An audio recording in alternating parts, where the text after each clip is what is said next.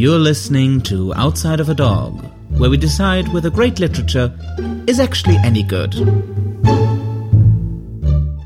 Hello, and welcome, listeners, to a very special episode of Outside of a Dog. Very Top of the morning, you bleeding bastards! Yeah, Very special because Jonas sounds like an Irishman, apparently. because I bloody well am, and I'm very well aware that that does not actually sound like an actual Irishman. Uh, please, uh, my dear Irish friends, uh, forgive me.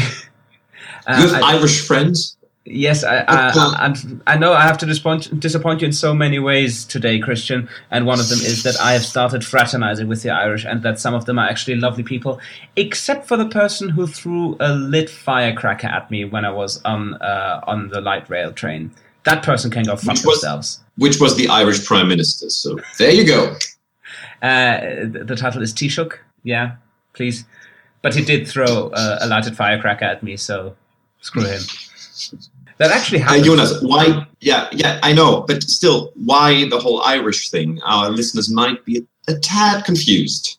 Yes, uh, even though we talked uh, badly about the Irish for quite some time now, I, I don't actually know why. I think it had something to do with our James Bond episode. Um, knows? Despite this, Dave allowed me to come to the beautiful country to do a master's degree in history at Trinity College, Dublin. So that is what I'm going to do for the next eight months. And for these eight months, Christian and I will have to record our lovely podcast uh, via the internet, while actually not being in the same room, which is very unusual. We're not used to that. We, we're used to sitting next to each other in my living room and getting drunk. Now we sit And- in our own rooms and get drunk alone. I've just finished a nice glass of red wine, and I'll just have to imagine your presence next to mine, our hands softly touching, not Um, acknowledging what is going on. this is not the right time for that. There's people listening, Christian. But it is true, it, it feels very weird. And actually, this episode is a weird one because it is a, a bit of housekeeping. Now, you should know that Jonas is in Ireland. If you had the chance to listen to our last episode, the episode on Zadie Smith's White Teeth, but unfortunately, Jonas, why is it not possible for people to actually listen to it? Well, what has happened to us now after one and a half years of doing this podcast is what has happened to a lot of great podcasters throughout their careers. Basically, something went horribly wrong. Nobody knows why, but the recording is, uh, for lack of a better word, fucked. Even our sound guy, uh, our sound master Marcus, could not uh, help us, so the episode unfortunately is lost. And we thought we'd update you with this little mini-sode uh, telling you what the situation is, uh, the fact that I'm not in the country at the moment, and that therefore recording is a bit complicated, and that unfortunately you will not get the full episode on White Teeth.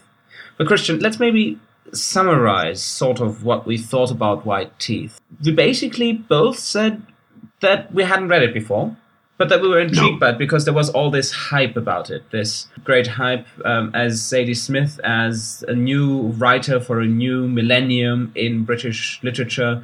And she was kind of uh, the the wunderkind, you could say, of British literature around the turn of the millennium and that White Teeth was really well received, and we were interested to see what all the hype was about.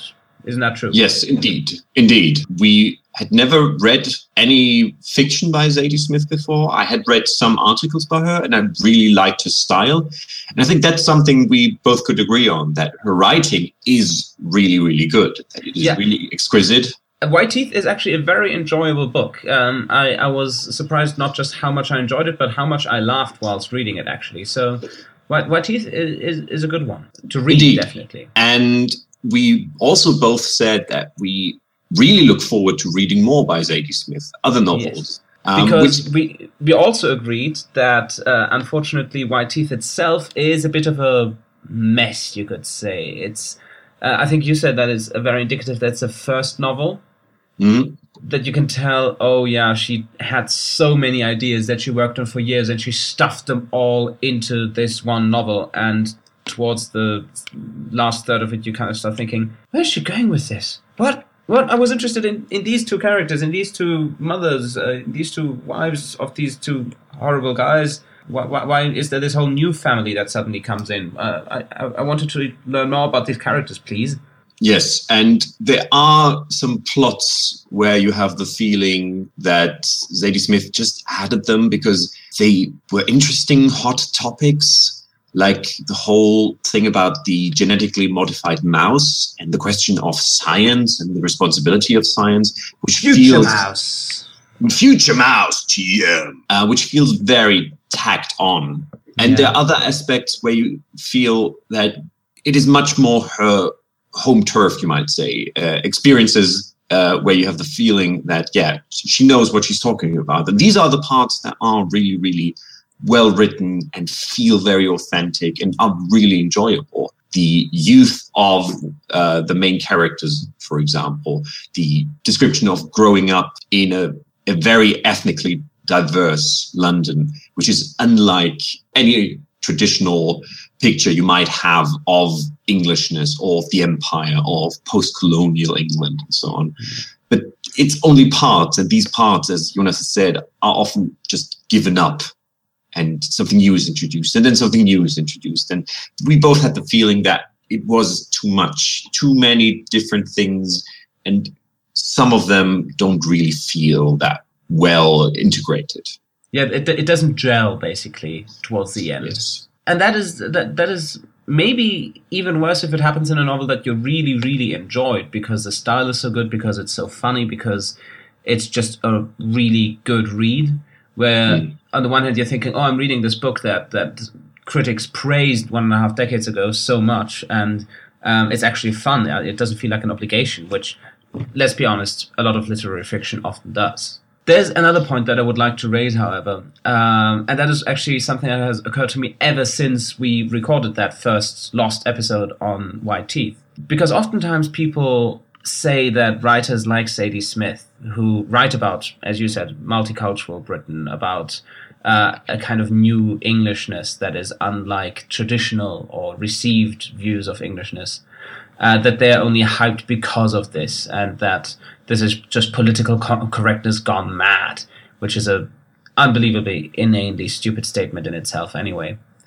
Um, and I actually feel that telling stories like this is immensely important in Britain at the moment.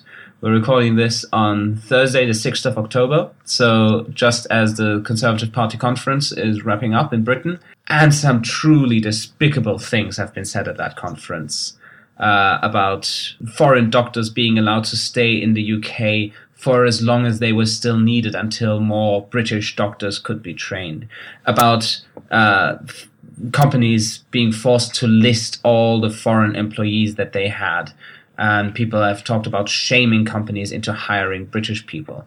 If one of the major parties of a country is open to such a kind of rhetoric, where it is shameful to be a company that is multi ethnic, multicultural, multinational, then we are heading for trouble. I'm truly despairing of the world sometimes when I look at it at the moment, especially now being in a new place as an immigrant. Um, in an environment full of people from all over the world, I'm, I'm very, very scared that these values, that these accomplishments might be lost in the near future. So I think telling these kinds of stories, telling these kinds of stories of people from all over the world coming together and living together is important. I'm usually the less preachy one of the outside of the doc hosts, and I'm usually also the strangely enough the more optimistic one in the past few episodes. So while I agree that the voices such as Zadie Smith's voice are incredibly important, I also think that the merit of White Teeth is not just that. And Oh no, it also happens to be a great book in its own right. Exactly. And we shouldn't overlook that. I think even if you don't agree with these voices that say, oh, it's just part of the canon because she's a woman and she's black and whatever, even then you should pay attention that you don't give certain authors kind of short thrift, that you have the feeling there's a certain kind of literature authors uh, of color, uh, female authors, etc., should write. And I think this is exactly what White Teeth is also that you have the feeling, okay, Zadie Smith is kind of getting rid of the traditional post-colonial writing, the magical realism of someone like Salman Rushdie, for example, and finding her own voice. And this feeling of finding your own voice and acknowledging that your voice is different from all the others is, I think, very important in literature, not just in, in, Britain, but all over the world. Because as Jonas has said, these sometimes feel like very trying times. And to find a connection with someone who has an entirely different background, but still manages to, to connect to you via the pages of a book, that is and will always be something very, very special. So we, as we said, will read more Zadie Smith, and hopefully we will get more of that connection as well. Let's also mention our recommendations. However, what what uh, did we recommend that uh, people could read um, if they uh, already had read White Teeth and wanted a bit more of the same or something that goes well with it? I actually recommended Salman Rushdie, basically his big breakthrough, Midnight's Children, which is of course, an entirely different perspective. It's a post-colonial perspective on India, but which still is an amazing book, which uses many of the aspects that Zadie Smith also kind of talks about in White Teeth, but manages to portray a more coherent picture. Sometimes maybe a bit uh, kind of positive Orientalism, but still a very, very thrilling, gripping, and I'd say important book. And I recommended a film as I'm wont to do. Um, and namely a film that does the things that I did not like about White Teeth, namely the whole past being in the present and influencing each other and future science mumbo jumbo talk. Um, that does that in a, in a, much more interesting way in my perspective. And that is The Fountain by Darren Aronofsky, which is a film that's set in the 16th century, in the 21st century, and in the 26th century, so 500 years apart. And it's about a conquistador, a doctor, and a space traveler, all trying to find uh, the source of everlasting life, basically, trying to overcome death. And it's a very mysterious, confusing, but also very, very fascinating film, in my opinion. So there you go. We summarized the lost episode for you. So we should do that more often. So you don't actually have to listen to our inane babbling. We just say, okay, this is what we thought. Let's get on with it. Yeah, this is this is uh, a bite-sized outside of a dog. This is outside of a chihuahua. Oh, it's such a tiny chihuahua. It's such a tiny chihuahua. Yeah. I used to fry them. Uh, anyway. Mmm, it's such a tiny chihuahua. So after we read White Teeth in our Lost episode, uh, you announced the next book that we were going to read for what was planned to be our first episode, where I was over with the feckin' Irish, as you like to call them. I actually call them much worse things, but coming back to the book, it was a book that was perfect for Ireland. Um, because it is by an Irish author. It's also perfect for the season we're entering because we are now in Shocktober, as our esteemed colleagues of the Flophouse like to call it. That is hubris calling and us the colleagues of the Flophouse people. but anyway. Hey, come on. We do a podcast, they do a podcast. What's the difference, eh? Uh, hundreds of thousands of listeners. That's true. But still. Recommend us the, to your friends. recommend us to the Flophouse listeners. But uh, the book I wanted us to read next, and which we're still going to do, obviously, is Dracula by Bram Stoker. Oh, one what a the, surprise! one of the classics of not only horror literature or genre literature, but I'd say English literature in general. Or and this is Irish is, literature. So yeah, but it is written in the English tongue. Yeah, but so. it is by an Irishman. Yeah, we'll also discuss that maybe when we finally talk about Dracula, which we are going to do. This episode, however, as we said, it's it's a weird one, but I think it fulfilled its purpose. It gave you an update on where we are. It gave an explanation why we didn't publish a whole episode on White Teeth. Again, we're very sorry, but that was an act of God. It was definitely not our own stupidity. No, Definitely. definitely, no. Definitely. We still summarized what we said in our last episode, and we said how things are going to get on.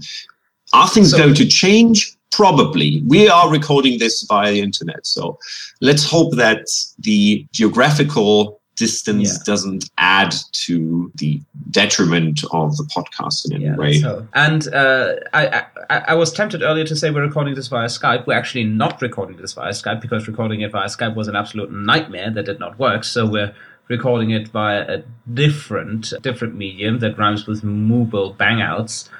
But uh, yeah, Skype can go fuck themselves basically because And uh, our sponsor this week is Skype. Skype one communication service. Yeah, this, Um, this is it.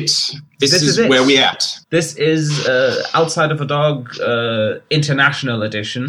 Come back in a week for our Dracula episode. We'll see you. As usual, write a review. You can find us on Facebook. We also have an email address. Outside of a Dogcast at gmail.com. Find us on Twitter. Find Outside us. of a Hound. oh, sorry. Uh, uh, you say Twitter again. Twitter. Outside of a Hound. And This is the worst thing about the the the uh, not seeing each other that we don't know when the other is going to talk. It's actually good because I think we're going to interrupt each other a bit more, which is more exciting to listen to, I hope. Yeah, maybe not. Maybe just we'll get on nerves. Yes, it and is. that's what our listeners- You didn't even. You couldn't even interrupt me properly. God. Yes, I can. Anyways, Wrong. look forward That's wrong. to the I didn't next episode. I didn't say that. and until then, we remain. Jonas. Oh yeah, that's you and Christian. Crooked Christian. What? Good night, everyone. Good night, everybody. See you next week for Dracula. Thank you very much for listening. For more information, visit outsideofadogcast.com. The children of the night, what beautiful music they make. Ah, ah. Mainly dubstep. The children of the night, what beautiful music they make. I want to suck you. Blah, blah, blah, blah, blah, blah.